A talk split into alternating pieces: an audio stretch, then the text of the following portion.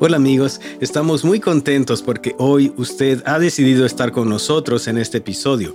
El propósito de este podcast es ayudarlo a desarrollar su potencial. Lo saluda su amigo Oscar Pereda, pastor de la iglesia de Costa Mesa, y conmigo está mi amiga Isabel Mendoza. ¿Qué tal? La afición mexicana popularizó una frase durante el Mundial de Fútbol. La frase dice, sí se puede, sí se puede.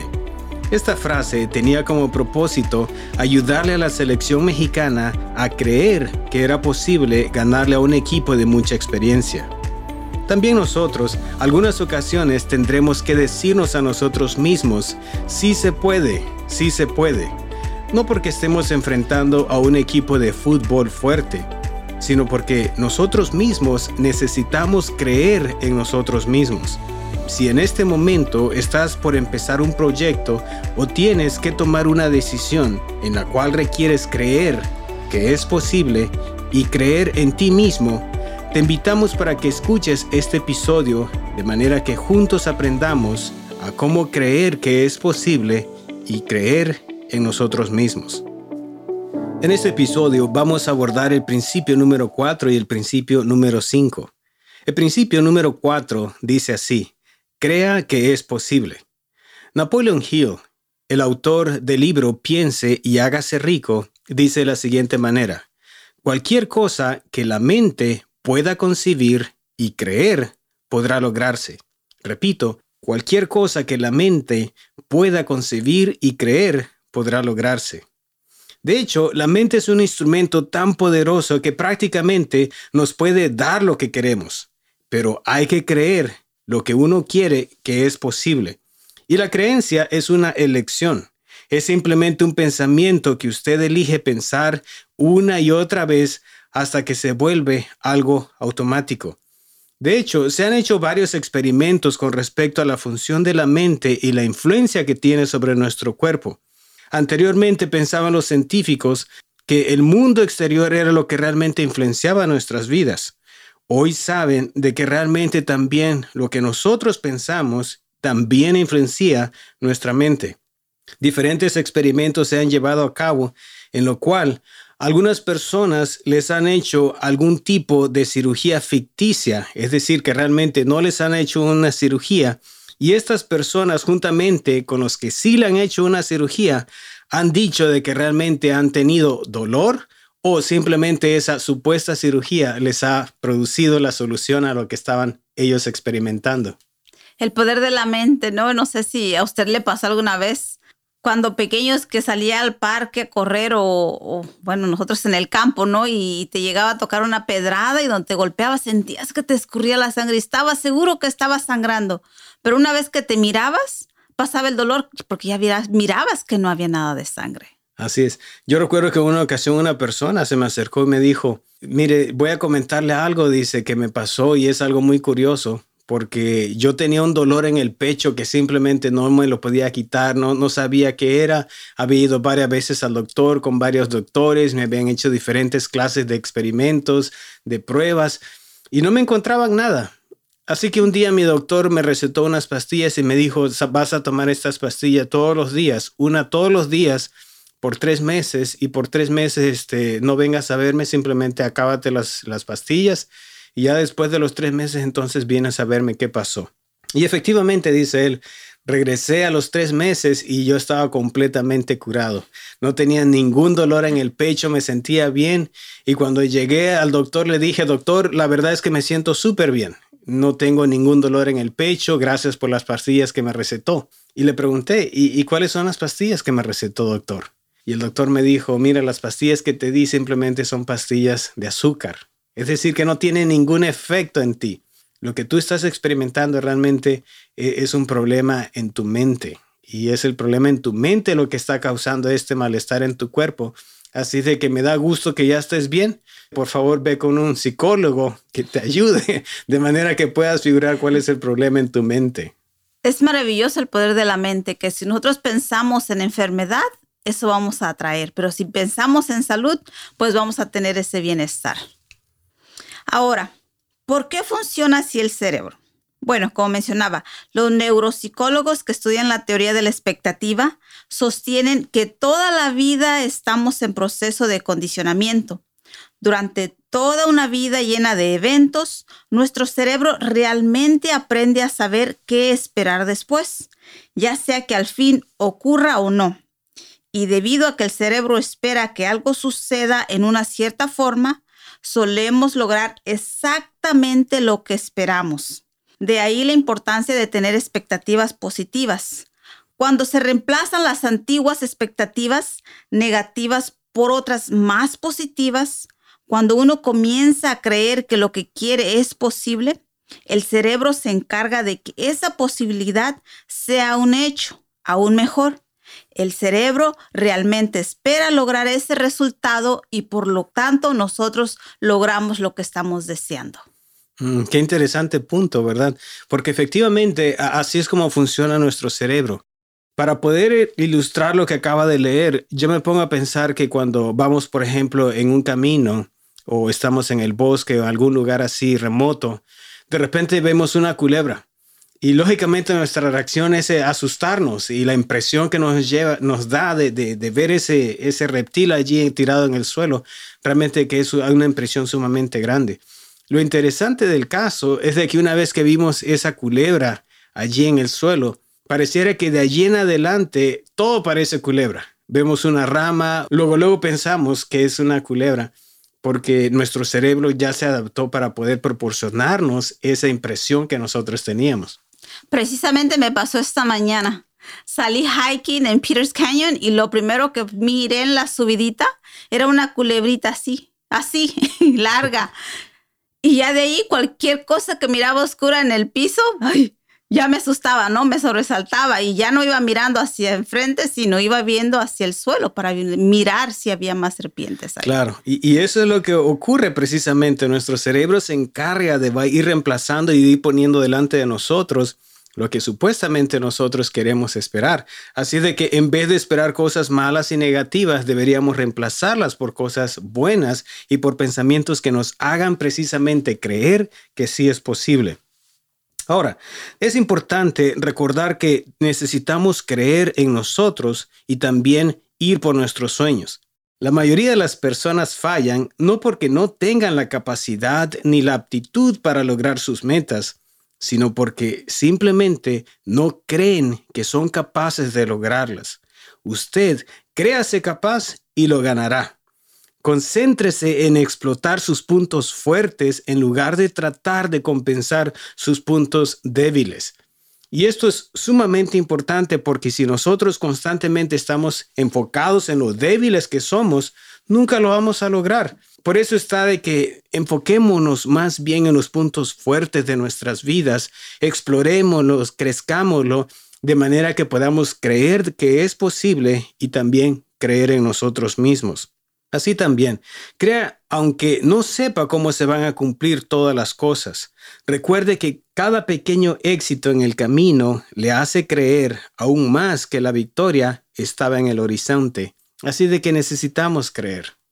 Sí, porque muchas veces no es lo que usted no sabe lo que lo detiene, es lo que usted sabe que no es cierto. Y me encanta esta historia que voy a compartir a, continuación. Cuando la leí por primera vez, la verdad que me impresionó. Dice así, en 1983, un agricultor de 61 años de edad que sembraba papas y era socialmente torpe, llamado Cliff Young, se inscribió en el ultramaratón de Sydney a Melbourne, que era considerado como uno de los retos físicos más difíciles del mundo. 544 millas, o sea, 875 kilómetros de planicies y colinas que se recorrerían en seis o siete días. A los corredores se les permitió comer y dormir a discreción y el ganador recibiría 10 mil dólares. Cuando Cliff se presentó con un overall y botas de lluvia, los otros corredores, que eran mucho más jóvenes y estaban vestidos con las últimas prendas de Nike, Reebok y Adidas, se burlaron de él. A las autoridades de la carrera les preocupó que Cliff pudiera morir de un ataque al corazón. Pero él les aseguró que se había criado en una granja en la que no tenían dinero para comprar caballos o vehículos de tracción de cuatro ruedas y que cada vez que se aproximaba una tormenta, él solía correr entre dos y tres días sin dormir con el fin de reunir a las dos mil ovejas de su familia en un rancho de dos mil acres. Cuando la carrera comenzó, todos los otros corredores arrancaron a gran velocidad, dejando a Cliff atrás. Sin embargo, él comenzó dando grandes zancadas a paso lento, lo que más tarde llegó a ser conocido como el arrastrado de Cliff Young. Ahora las autoridades de la carrera estaban seguras de que Cliff colapsaría y moriría en algún lugar a lo largo de la ruta. Pero Cliff tenía un secreto que nadie sabía, incluido él. No había conocido nunca a otro corredor de larga distancia. Nunca había hablado con un entrenador. Nunca había leído la revista Runner's World ni un libro de carreras de larga distancia. Por lo tanto, ignoraba que supuestamente debía dormir seis o siete horas cada noche durante una carrera de resistencia de larga distancia. Cliff durmió apenas dos horas la primera noche. Luego de correr mientras los demás dormían, tomó la delantera la primera noche y la conservó durante el resto de la carrera. Al día siguiente, corrió 23 horas sin parar, haciendo una pausa para dormir solo una hora. Corriendo prácticamente sin dormir durante toda la carrera, Cliff cruzó la línea de llegada 10 horas antes del segundo participante. Había recorrido 544 millas en 5 días, 15 horas y 4 minutos, el equivalente a casi 4 maratones al día rompiendo el récord de la prueba anterior en más de dos días. La historia de Cliff ilustra que a veces no es lo que usted no sabe lo que le impide tener éxito, es lo que usted sabe que no es cierto. Es una buena idea cuestionar todas sus suposiciones acerca de cómo se hacen las cosas y ser receptivo a nuevas posibilidades. Yo me quedé impresionada con esta historia. 544 millas. Eh, son muchísimas y, pensar que lo hizo precisamente porque ignoraba lo que significaba y esa ignorancia en vez de ser un obstáculo más bien fue la razón por la cual él pudo completar precisamente este, este gran reto. Así es que esta historia nos muestra exactamente lo que es no saber que porque si hubiera sabido él, yo con un maratón quedo tirada todo el día. Imagínese, cuatro maratones por día. Claro. Y algunos corredores posiblemente lo que hubieran hecho e-, es, simplemente pensar y decir, ok, ¿sabes qué? Voy a, voy a crear un plan de cómo lo voy a hacer, cuántas millas voy a correr el primer día, cuántas horas voy a descansar, luego cuántas millas voy a correr el siguiente día, cuántas horas voy a descansar, qué clase de bebidas energéticas voy a utilizar, en fin, todos los detalles. Pero es interesante que el saber todo eso, en vez de ser una ayuda, muchas veces llega a ser un obstáculo. Y, así es de que también nosotros en nuestras vidas muchas veces no vamos a saber muchas cosas, pero en vez de verlo como algo negativo, deberemos verlo como algo positivo, porque realmente el no saber todos los detalles no, nos ayuda de manera que podamos lanzarnos y atrevernos a hacer lo que tenemos que hacer. Como decía al principio, tener claro lo que queremos y creer que lo vamos a lograr sin estar pensando tanto en cómo lo vamos a lograr. Así es. Así de que es importante que nosotros creamos. Recordemos siempre, nuestra mente va a poner delante de nosotros lo que nosotros realmente queramos, lo que queramos lograr. Así de que es importante que la clase de pensamientos que tengamos sea más bien para que nos ayuden a poder lograr lo que nosotros nos hemos propuesto. Necesitamos decirnos, sí se puede. Ahora, el quinto principio tiene que ver con creer en nosotros mismos, porque no únicamente se trata de creer, como acabamos de ver en el principio número 4, pero se trata de creer en nosotros mismos.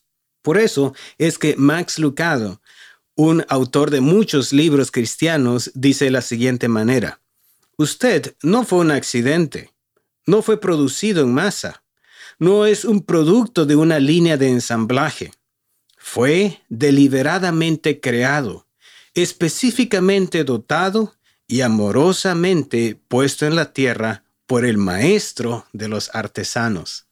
Qué bello conocer esa, esa frase. A mí me encanta una que dice Alex Tay, que viene siendo lo mismo. Dice, porque usted no fue creado en serie, usted fue creado en serio.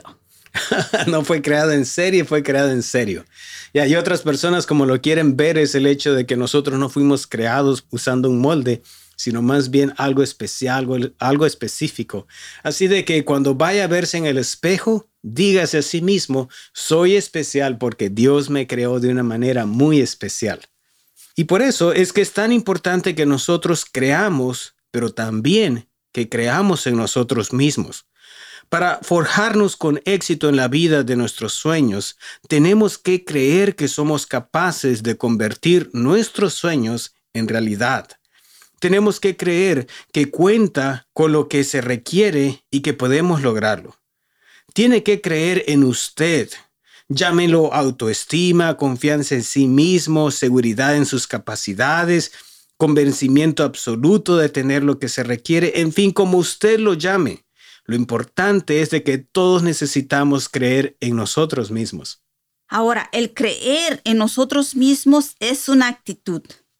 Creer en usted mismo es una elección. Es una actitud que se desarrolla con el tiempo, aunque pues nos ayudaría, ¿verdad? Si hubiéramos contado con unos padres positivos que nos hubieran respaldado desde pequeños. Pero bueno, la mayoría de los casos yo creo que no fue así. Así es que ahora nosotros nos damos cuenta que nuestros padres tal vez sin darse cuenta nos transmitieron las mismas creencias limitantes y los mismos condicionamientos negativos con los que ellos crecieron. Lo que ellos hicieron con nosotros, lo que hicieron con usted, ah, no fue porque ellos lo hayan hecho por maldad, sino porque eso era lo único que ellos conocían. Sin embargo, recuerde que el pasado es pasado no ganamos nada con culpar a nadie por el nivel que nosotros tenemos ahorita de autoconfianza.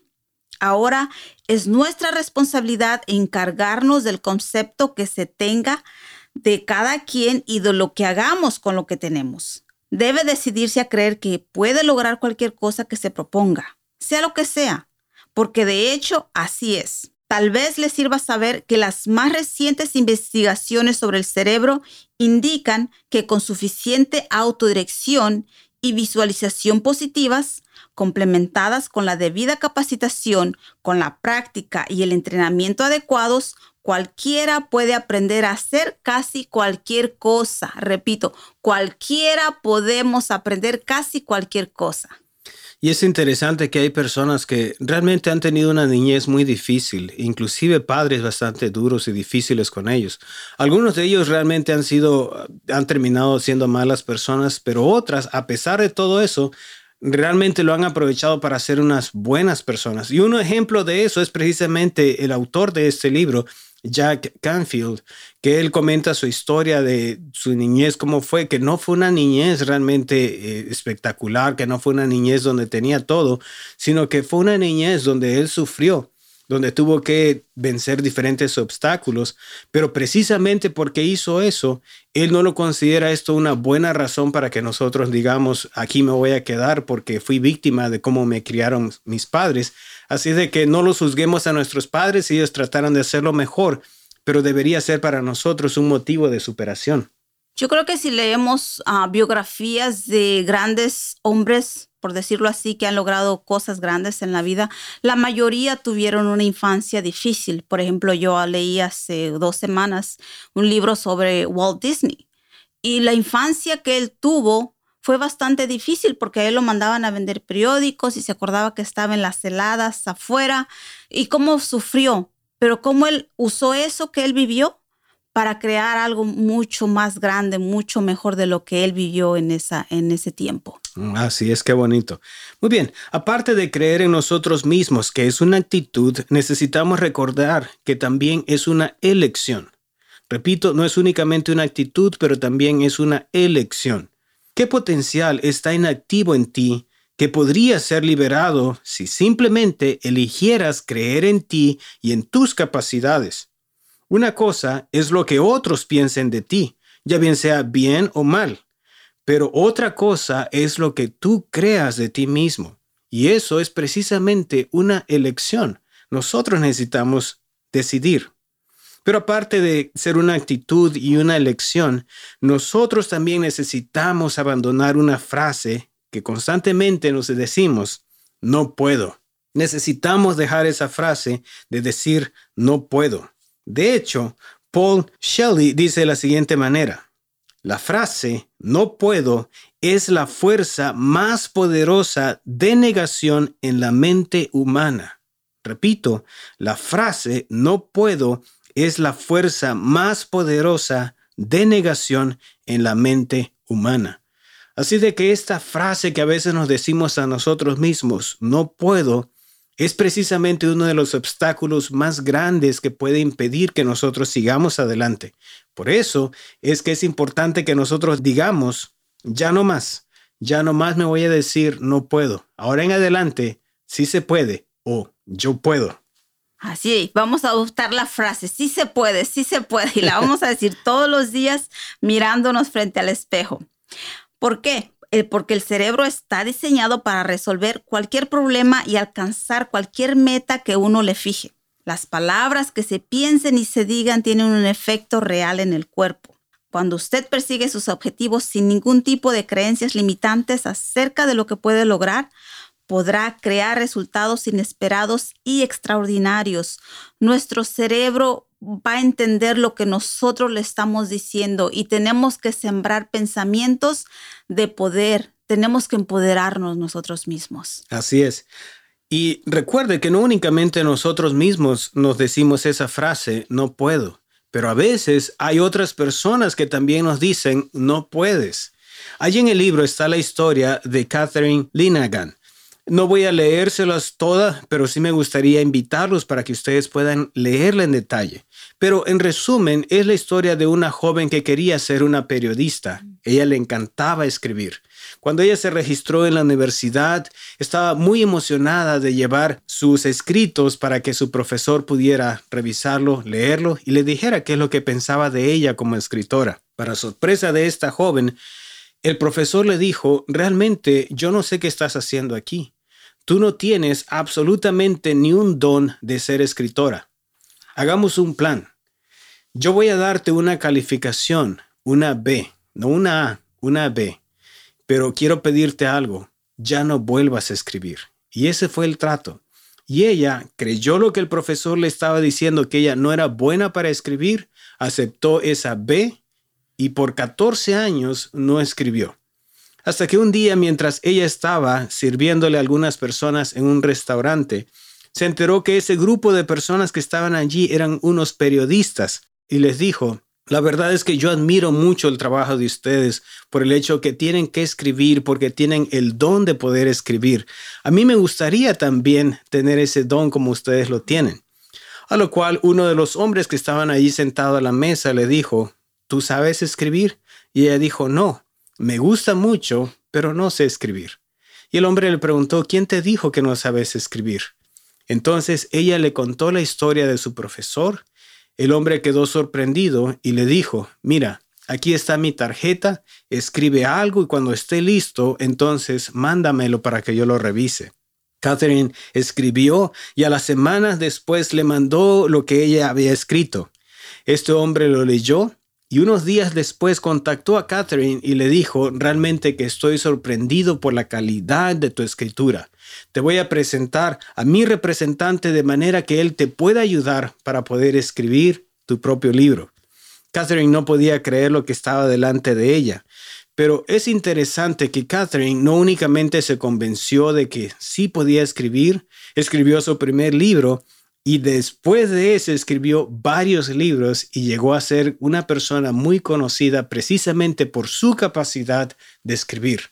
Así de que no dejemos que otras personas también nos hagan dudar de nosotros mismos. Tenemos que tener cuidado también porque a veces las personas que nos dicen que no vamos a poder lograr algo vienen siendo los seres más cercanos a nosotros, las personas que más queremos. Y lo único que debemos tener en mente es que muchas veces ellos tal vez tengan miedo de que nos hagamos daño, de que vamos a fracasar.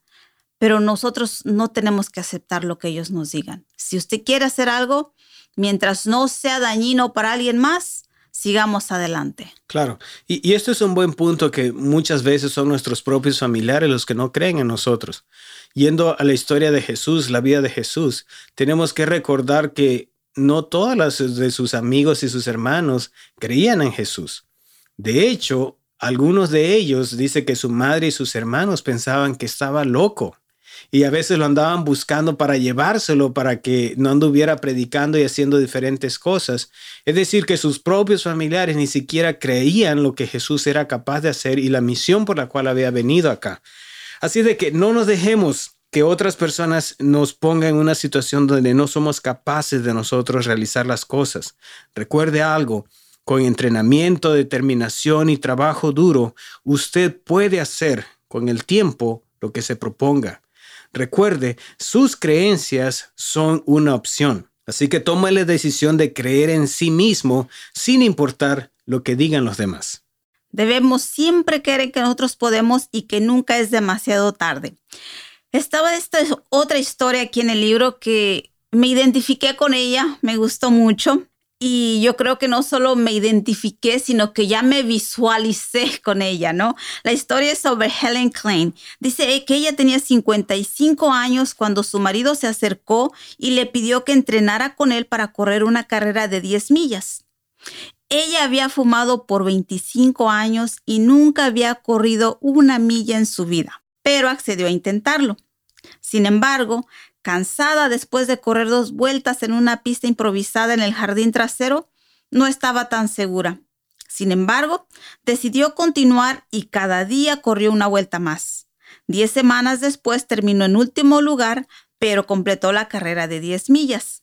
Así es que ya emocionada por ese éxito, Helen participó en otras carreras cortas, pero comprendió que no estaba bendecida con una velocidad sorprendente por lo que decidió intentar con maratones más largos y lentos. Desde entonces ha corrido en más de 60 maratones y en 140 ultramaratones. Estos son algunos aspectos destacados de los logros notables de Helen. A sus 66 años, corrió 100 millas en cinco carreras de pista de montaña en un lapso de 16 semanas. En 1991, recorrió el estado de Colorado en 5 días y 10 horas, estableciendo el récord mundial en la carrera 500 kilómetros. También detenta un récord mundial para su grupo etario en la carrera de 100 millas. En 1995, a sus 72 años, Helen corrió 145 millas a través del Sahara y también completó las 370 millas del Eco Challenge en el que recorrió 36 millas a caballo. Escaló 90 millas en medio del calor calcinante del desierto. Corrió 18 millas en medio de cañones llenos de agua congelada. Anduvo 30 millas en bicicleta por montañas. Practicó rappel por un acantilado de 440 pies escaló 1200 pies, remó 90 millas en un río a bordo de una balsa, caminó otras 20 millas y, por último, navegó 50 más en canoa hasta llegar a la línea de meta. También posee el récord mundial del maratón de la categoría de los 80 a los 85 años, luego de completar la carrera de 26.2 millas en 4 horas y 31 minutos. Recuerden que Helen nunca había corrido antes de los 55 años. Su historia es la prueba de que realmente nunca es demasiado tarde para empezar. Yo me cansé solo de leer todo lo que ella tuvo que correr. Wow, es increíble lo que esta, esta mujer pudo lograr a sus 55 años y aparte de eso, después de haber fumado tanto en su vida. Así que no es una excusa realmente si es el hecho de que ya estamos grandes o si es que no nos sentimos que estamos saludables. Esta mujer debería ser un motivo de, de que nosotros salgamos y podamos vencer y crear nuevos retos para nuestras vidas. La verdad que yo estoy entusiasmada de leer. Estoy empezando todavía más temprano que ella. Oh, wow, qué bueno. Recuerde algo también bien importante. Usted no necesita un título universitario para poder salir adelante y lograr sus sueños. Si usted ya tiene un título universitario, recuerde que eso no es todo. creer en usted mismo es lo más importante que esos reconocimientos. Recuerde siempre que hubieron personas tan importantes que lograron mucho en la vida aún dejando la educación universitaria, como por ejemplo Mark Zuckerberg, que también abandonó sus estudios en Harvard para después de eso fundar Facebook, o Bill Gates, que abandonó sus estudios en Harvard para después fundar Microsoft. No piense que le estamos diciendo que ir a la escuela no es importante. Lo que sí queremos decirle es que creer en uno mismo es más importante que contar con un alto nivel académico. Yo creo que tenemos esperanza, ¿no? Al estar aprendiendo todo esto. Claro Así que es sí. que cree en usted mismo. Imagínese, si el que los demás crean en usted fuera un requisito para el éxito, muchos nunca lograríamos nada. Debe basar sus decisiones sobre lo que usted quiere hacer en sus metas y deseos, no en las metas, deseos, opiniones y criterios de sus padres o de sus amigos, de su cónyuge, de sus hijos o de sus compañeros de trabajo. Deje de preocuparse por lo que otros piensen y tome responsabilidad de su vida. Me encanta la regla del 18, 40, 60 del doctor Daniel Amen. A los 18 años, uno se preocupa por lo que los demás piensen de uno. A los 40, a uno lo tiene sin cuidado lo que los demás puedan pensar de uno. A los 60, uno se da cuenta de que nadie nunca ha pensado en uno. Wow. Y, y- esto es algo que yo cuando leí realmente me pude identificar, porque cuando estaba joven, ah, inclusive antes de los die- 18, yo pensaba que todos me estaban viendo constantemente y me daba pena hacer ciertas cosas porque sentía que todos los ojos de la gente, especialmente las muchachas, estaban sobre mí y nada que eso. Hoy que estoy en los 40, me doy cuenta de que realmente otros están preocupados en sus propias cosas. Yo no quiero llegar a los 60 para darme cuenta de que nadie me estaba viendo y que tantas cosas dejé de hacer precisamente pensando de que me estaban viendo otras personas. Como le repito, estamos empezando temprano, estamos en el mejor momento y qué bueno, ¿no? El darnos cuenta que la verdad cada quien está preocupado. Dice que cada quien se preocupa por lo que usted estará pensando de ellos también. Ah, caray. Así de que yo sea que tenga 18, 40, 60 años, recuerde algo. La gente está más preocupada en ellos mismos, no tanto en nosotros. Por lo tanto, dejemos de preocuparnos de lo que la gente posiblemente esté pensando de nosotros y más bien empecemos a enfocarnos en nuestras ideas, en nuestras metas, en la manera en que nosotros vamos a salir adelante y en vez de estar pensando lo que otras personas pensarán de nosotros. Sí, ya dejemos de arreglarnos o vestirnos pensando, ay, les va a gustar o qué va a pensar la gente, ¿no? Cada quien, escuchaba yo un audio sobre esta oradora y decía ella, cada quien tiene un maravilloso yo en el que se concentran, así es que despreocúpate. Claro, claro. Qué bonito. Gracias por esa, esas palabras. Así de que estos capítulos se trataron de creer y también creer en nosotros mismos. Y no lo hacemos para vanagloriarnos, sino más bien porque Dios cree en nosotros mismos. Dice Filipenses capítulo 4 versículo 13 en la versión Palabra de Dios para Todos. Puedo enfrentar cualquier situación porque Cristo me da el poder para hacerlo. Amén. Y parafraseando a Napoleón Hill una vez más, él dice que si usted cree que puede, tiene razón. Y si usted cree que no puede, también tiene razón. Así es que usted elija. Así es, qué bueno. Amigos, los invitamos para que podamos elegir creer de que sí se puede y también que nosotros sí podemos. Queremos agradecerle por haber estado con nosotros. Gracias a José Vázquez por dirigirnos en esta grabación. Se despiden de ustedes sus amigos Isabel Mendoza. y Oscar Pereda. Será hasta el próximo episodio.